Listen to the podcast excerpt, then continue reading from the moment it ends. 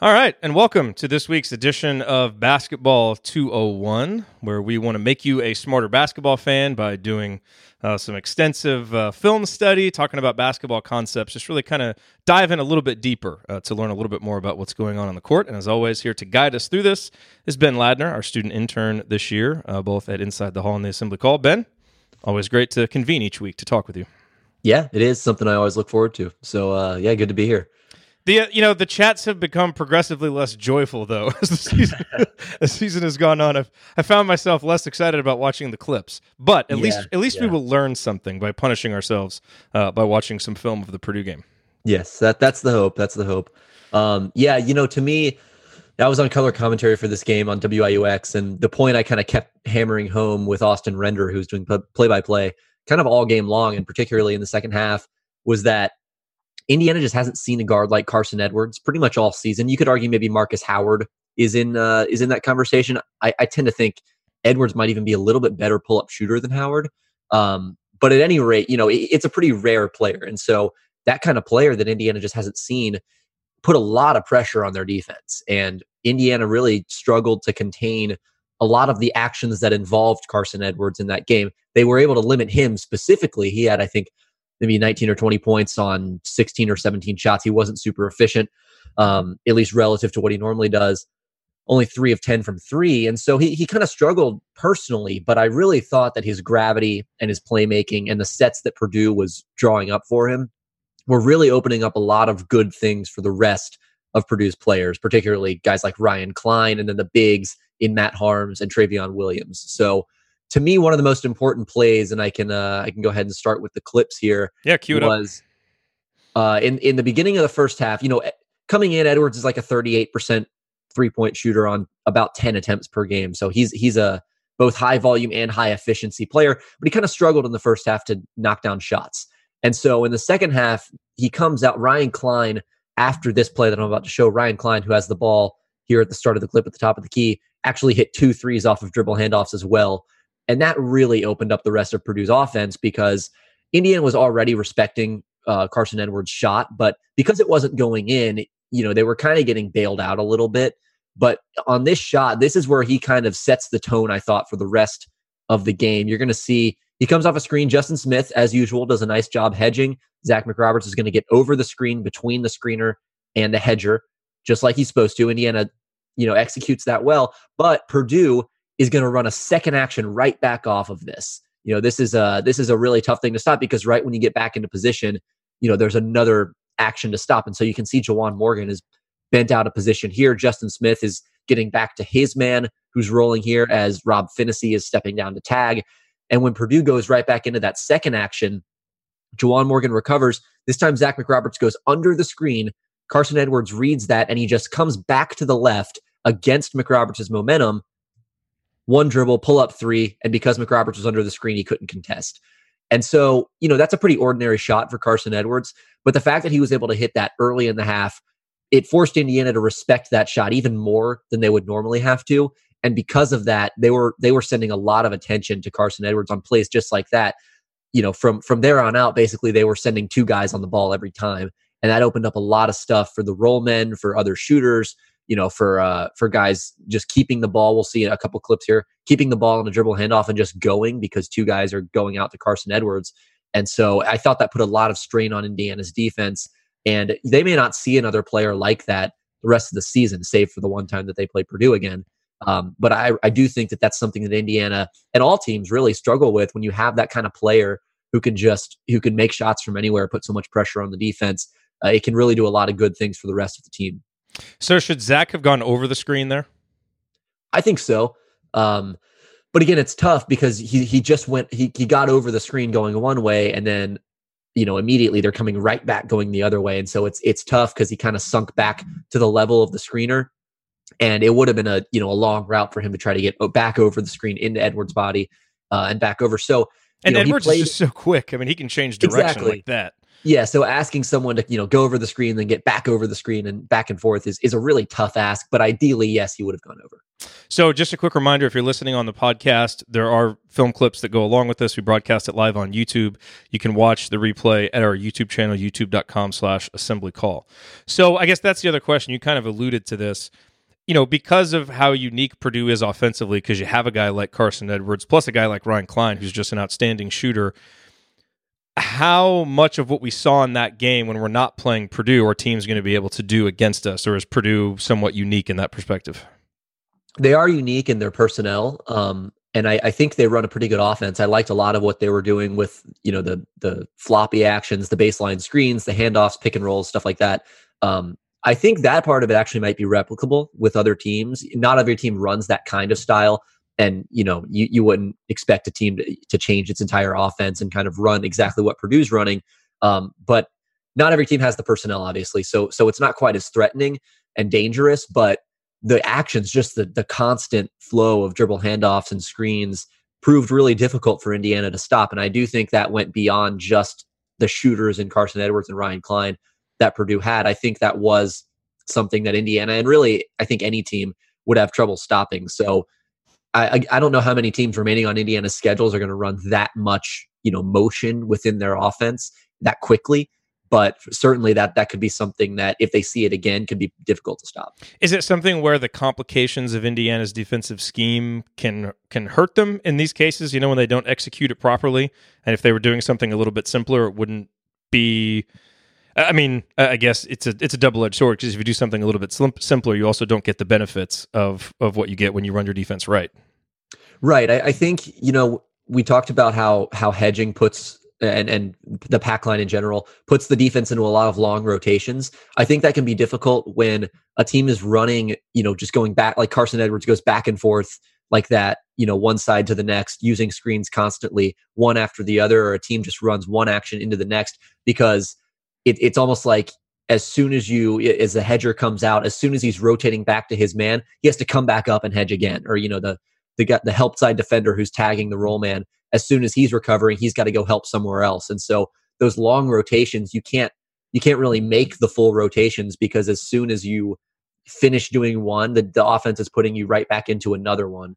And so it ends up a lot of the time just scrambling your defense because you're running you know back and forth around the court trying to cover all these different holes because of how quickly the offense is running through its sets. So so what's the answer there? Like in a case like this against a guy like Edwards, I mean, do you just need almost better ball pressure on him, someone who can deny him getting back to the second screen or make that more challenging because, you know, that's part of it. You know, you see the stuff at the end, but a lot of times it feels like it's what happens at the very beginning that sets all of that in motion.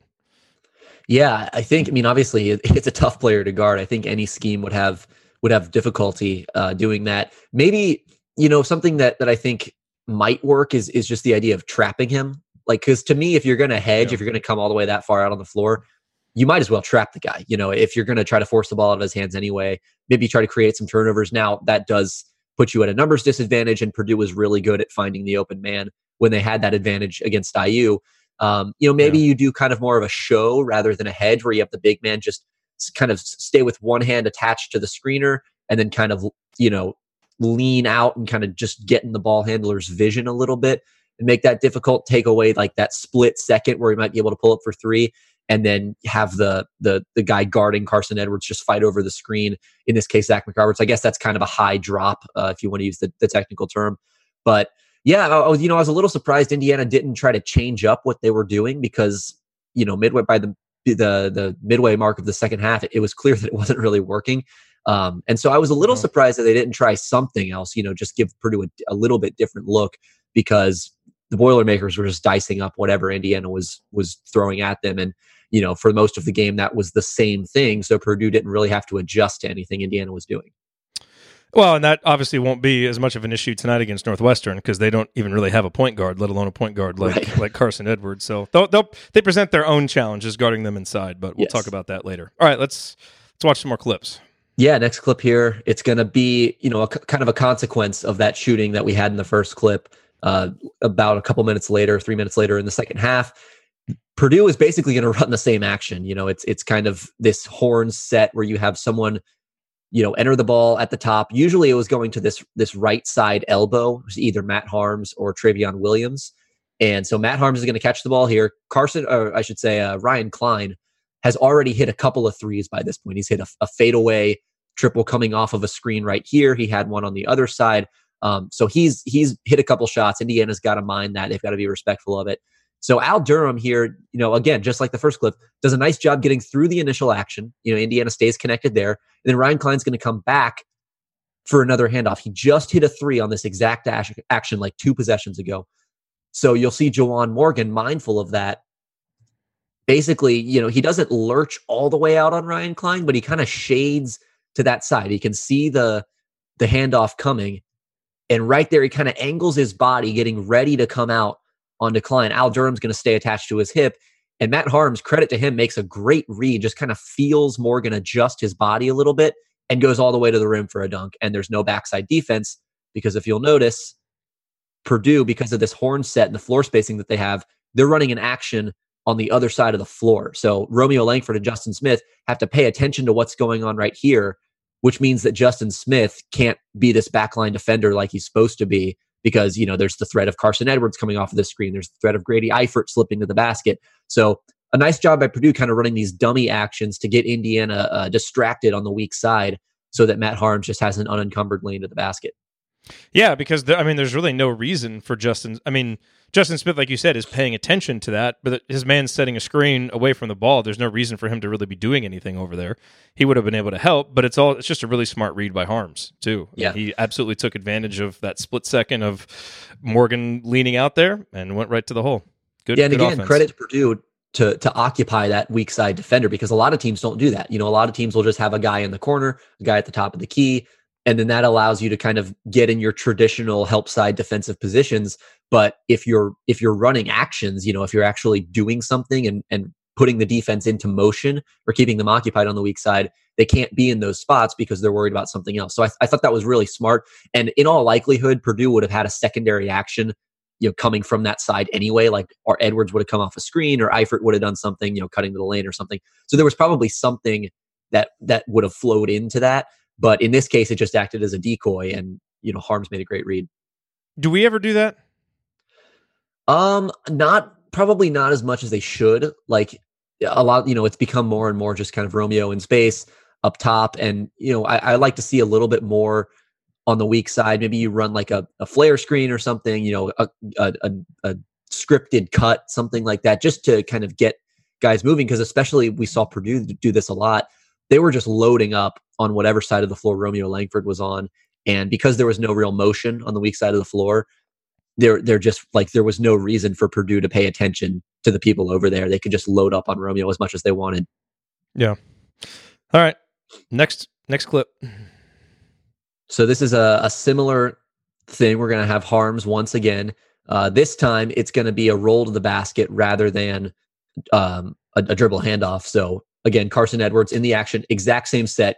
This is basically every set they've run so far this half. Horn set, Eifert on the left side, Haarms on the right side, Ryan Cline over here in the right corner. Carson Edwards is going to enter it to the other side this time and come off a screen. They're looking for this back door. But this is a play Indiana runs actually uh, quite a bit. Well, they'll have this guy loop around uh, the the elbow going to the basket. Juwan Morgan steps back. Haarms is a non-shooter, so he's going to, you know, take away that cut. But Edwards, God, look at how low he right. that's that's unbelievable.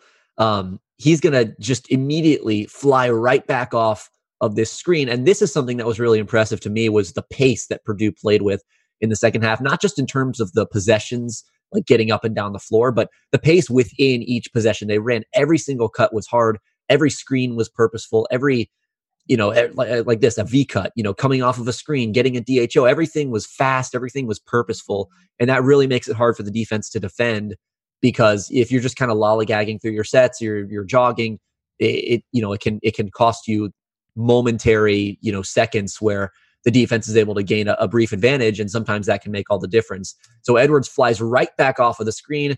Juwan Morgan wanting to take away this three lurches out toward him. Grady Eifert makes a great read, and Haarms just slips to the basket wide open. And so again, it's it's basically the same principle we saw in that last play with with Ryan Cline, except this time with Carson Edwards and in a little bit different spot on the floor. But again, a great read. Haarms sees that Juwan Morgan is coming out to stop Carson Edwards, and he just darts to the basket. And Purdue, Purdue, I think by this point was conscious of the fact that Indiana was really overplaying those screens, and that they could get some good stuff coming off of those, you know, the, the screeners that would be open. So again, what should Juwan have done that? I mean, that's obviously the you know this kind of the scheme. That's what they were intending to do, but as that, like you said, as that kept happening, they never adjusted to it. Because I mean, you, you right. have to, you know, you, like you said, you have to respect Carson Edwards, and you want to deny him the ball, but you know, you're just giving up dunks. you know? Yeah, I think because Rob Phinisee wasn't in that bad a position. I mean, all things considered, considering right. how hard Edwards moved and how quick he moved, Phinisee was in decent position. It almost seems like there maybe Juwan did a little more than he needed to. Yeah, again, it's it's a really tough action to defend. So credit per, to Purdue for you know leveraging that. But I think if you're Juwan, what you do here is maybe actually that, that's a really tough position because Phinisee's yeah, kind of behind the screen a little bit. So if he catches it here without Juwan coming out to stop him, that's a rise and fire three. Well, you know, it'd also be nice if Justin Smith was up in Eifert's face. right. Mean, yeah. Ball pressure would be one thing. Yeah, he's not doing anything. Right. Yeah, and that's that's something that I'm sure they they would point out in the front, their film session as well. If you can crowd the passer and make this a little bit more difficult of an angle, that would help as well. That's a good point. Hmm. You know, you make a made a really good point about how hard they move offensively, and you know, I, I already hate this episode because it's turning into this Purdue love fest. But they were impressive, and I think the thing that we could learn from them, and that we don't talk about enough, I feel like a lot of times when we talk about playing hard we talk about playing hard on defense. You talk about it with yep. transition defense or guys running the floor in transition offense. You don't often talk about guys playing hard on offense, cutting hard, cutting with purpose. I mean, the how hard Carson Edwards goes when he's cutting. And that change of direction where like literally i mean he's moving and if you can't couldn't see the yeah. video like i mean his knees almost hit the ground because he got so low and then exploded out of it. We don't have anybody who moves off the ball like that. Justin smith will every once in a while when he smells the rim but we don't we just don't move with that kind of conviction. And maybe part of it is you know they they have a little more confidence in what they're doing a little more trust in what they're doing and it's easier to move fast cut hard when you're not thinking as much and maybe we're overthinking it to try and give a benefit of the doubt but i think part of it is also like they just play harder offensively than we do and that's yeah. you know that that that's something that we should remember when we talk about playing hard and effort and toughness it's not just execution on offense it's also like how hard are you doing stuff that is part of execution Right, and I think part of that is that uh, Carson Edwards and Ryan Cline both understand how big of a threat they are, and they really, I think, have a good understanding of of what their gravity can do for the rest of the offense. So they they you know understand the fact that they can create looks for teammates just by running hard off of screens. They understand what that does for their offense. They they know how valuable that can be. And in and you know, you see that with like Steph Curry and Klay Thompson to make another NBA comparison. Uh, you know, those guys. It wouldn't be an hard. episode of Basketball 201 without one. Exactly. They run hard off of every screen. You know, they set every screen with purpose. They, you know, the, all those little improvised cuts and, and screens and split cuts that they do off the high post. All of that is done with the understanding that if they're not open, then one of their teammates, in all likelihood, will be. And so, you know, when you're running an action with, you know, two options, one of them is you get an open three, and the other is your teammate gets an open dunk that you know that encourages you to run through the play hard because it's going to do something good for your offense. And Indiana just you know as good as Rob Phinisee has been shooting the ball this year, Al Durham, all these guys shooting high percentages on a low volume. They're just not that kind of threats as a shooter, and so you know they they don't have quite the same pull, quite the same gravity that's going to open up the rest of the floor for their teammates. And because of that, Indiana can't leverage that in the same way with those you know hard sprints those those cuts, those dribble handoffs. That it just doesn't have quite the same impact. Yeah. Did you splice any videos of the 2013 game or the 2012 game in here? Like, can we go back there? I did not. I did not. Unfortunately. This All right. Is, uh, and and as we we're only going to get later in the game, so that yeah. the margin is only going to increase for Purdue. okay. Well, let's let's watch another one. so here we go. This is. I mean, this is going to be pretty much the same thing we saw earlier, where instead of uh, Matt Haarms, it's going to be Trevion Williams as the big man. So basic pick and roll. Carson Edwards coming off, Juwan Morgan hard so that, hedge. That, that's a good hedge right there. You get him off of the line that he wants to take. Right. That that's a textbook hedge. But again, like we've seen all game long, Purdue is just going to transition right into another action. And so Edwards gets it back to Williams. And look, again, the purpose, the pace, throws it and immediately sprints into a dribble handoff Jeez. Juwan Morgan comes all the way out. Trevion Williams to the basket, picks up a blocking foul, and he's going to the line for two shots. And I mean, he just completely left him. The threat of Edwards was exactly, and and this Man. is where running hard really really benefits too, because if he just kind of moseys into this handoff, maybe Rob Phinisee able to get into him crowd of space a little bit and get over the screen a little bit easier. Maybe Juwan Morgan doesn't have to you know lurch out so hard to help. Maybe you know this dribble handoff just isn't quite as effective, but because he runs so hard into it, it it puts a lot of it, it puts the defense in in panic, and so you just see it, it's wide open. And so that's again just the pace, the effort, the gravity is all kind of coming together to free up opportunities for other players on Purdue's roster. Yep. You know, I, I, I think you know you watch this and you kind of understand why Matt Painter will live with four or five just like thirty foot three point Yeah. chucks by Carson Edwards because he he plays his he plays his butt off on offense. He he kind of earns those shots. So He does. okay, last clip here. I promise this is the last one. This will be over soon. Um, it's you know probably don't need to spend too much time on this one because it's kind of the same phenomenon that we've been seeing the whole time. High post, dribble handoff. Edwards comes off of it, and now, this now is why did he stay with him for so long there? Juwan. Yeah, It's a good question. Again, uh, this is this is something we've kind of gotten on Juwan before um, on the show, where he kind of just you know one extra slide, one or two extra slides with the ball handler. Part of it may be because you look at McRoberts; he has to take a really wide route yeah, to get back in front of the ball. Like he's behind Carson Edwards right now, Yeah, and so Juwan has to stay there for just like a beat longer. that's true. And if he wasn't there, Carson Edwards was going to explode to the hole. Right. So so McRoberts, you know, he he probably needs to do a better job getting back in front, but I, think just the way the screen was set, the way Edwards came off of it, he just he he had to take a really tough route. And the difference in athletic ability between the two guys. I mean, Zach can Exactly. play, you know, 125% effort, and he's not sticking with him. You know, Right.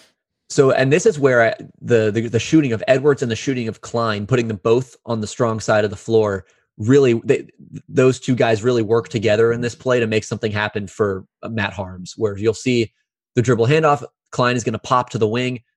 Haarms is going to roll to the basket. Rob Phinisee is here in help position, and he basically has a decision to make because he's guarding Ryan Cline, but his responsibility here is to tag the roller.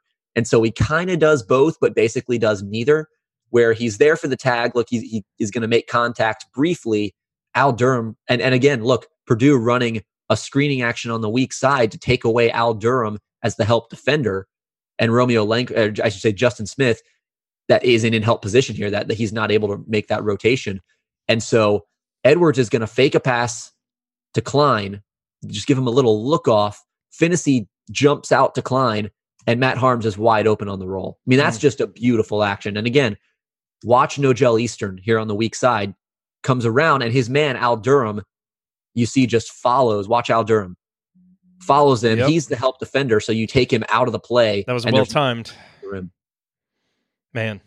I mean, That's- I mean, there, there's a reason why they're ranked number six in the country in offense. It's it's absolutely gorgeous. I was really impressed with the execution, just with the the, the attention to detail. Because again, not every team is that attentive to to run those actions on the weak side to keep the defense occupied, to draw the defense away from the basket where there's no help. Um, so I was I was just really I, I couldn't be more impressed with the way uh, Matt Painter and, and, and Purdue executed. Yeah, I mean, they're look, they're a team that's been in the same system for a while. Obviously, Carson Edwards has played a lot of basketball. Ryan Cline has played a lot of basketball. You know, those guys are experienced, and Nojel Eastern and Matt Haarms got a lot of experience last year too. And and same with Grady Eifert, he's been around. So I mean, they, it's just they they move with more purpose and more cohesion offensively than we do. And it seemed to me, and this will continue to happen. Like it's pretty clear what we're going to do defensively, and I know that you know, Archie wants to continue to build this foundation, and we want to do what we do and do it well, so that no matter who you play against, you can do it well. The problem is right now we're not doing what we do well, but it's kind of simplistic in a way because teams know what we're going to do and we don't adjust, so you can game plan for it. And it, it almost seemed like some of those actions were created or run specifically to take advantage of the way that we're going to defend, you know, what they're doing. So it was, it was really smart.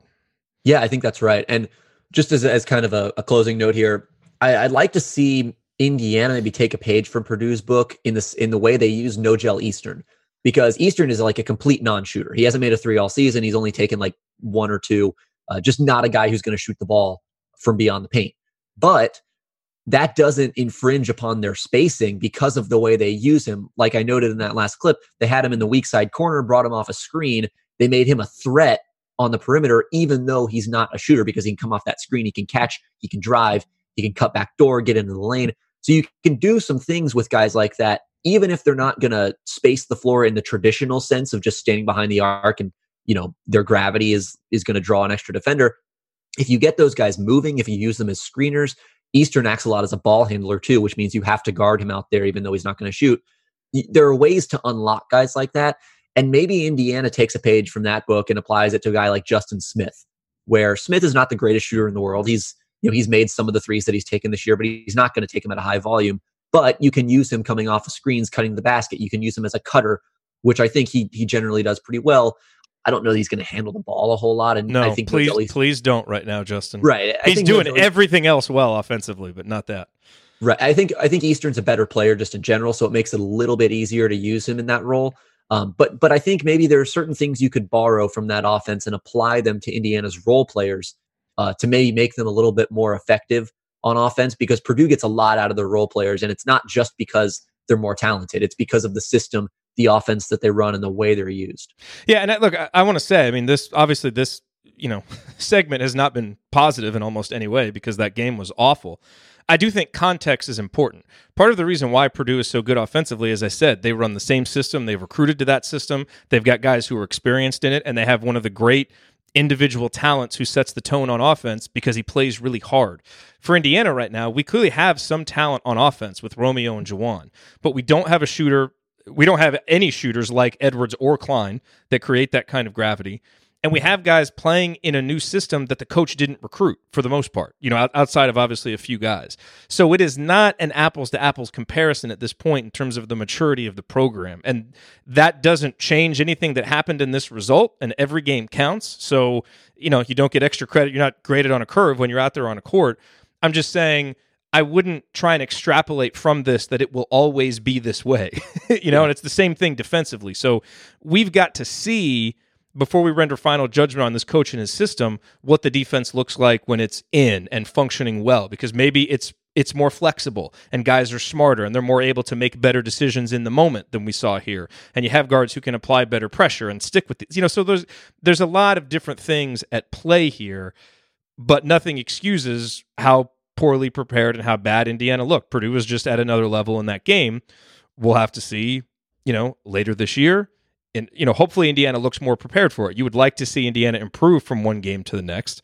You know, not that they have to fix all of these things, but it is important, I think, to keep your eye on the big picture. But seeing the kind of offense Purdue was running, eh, you know, that I think all Indiana fans are desperate to see something that looks that just well oiled and cohesive. And we haven't seen that all year from Indiana.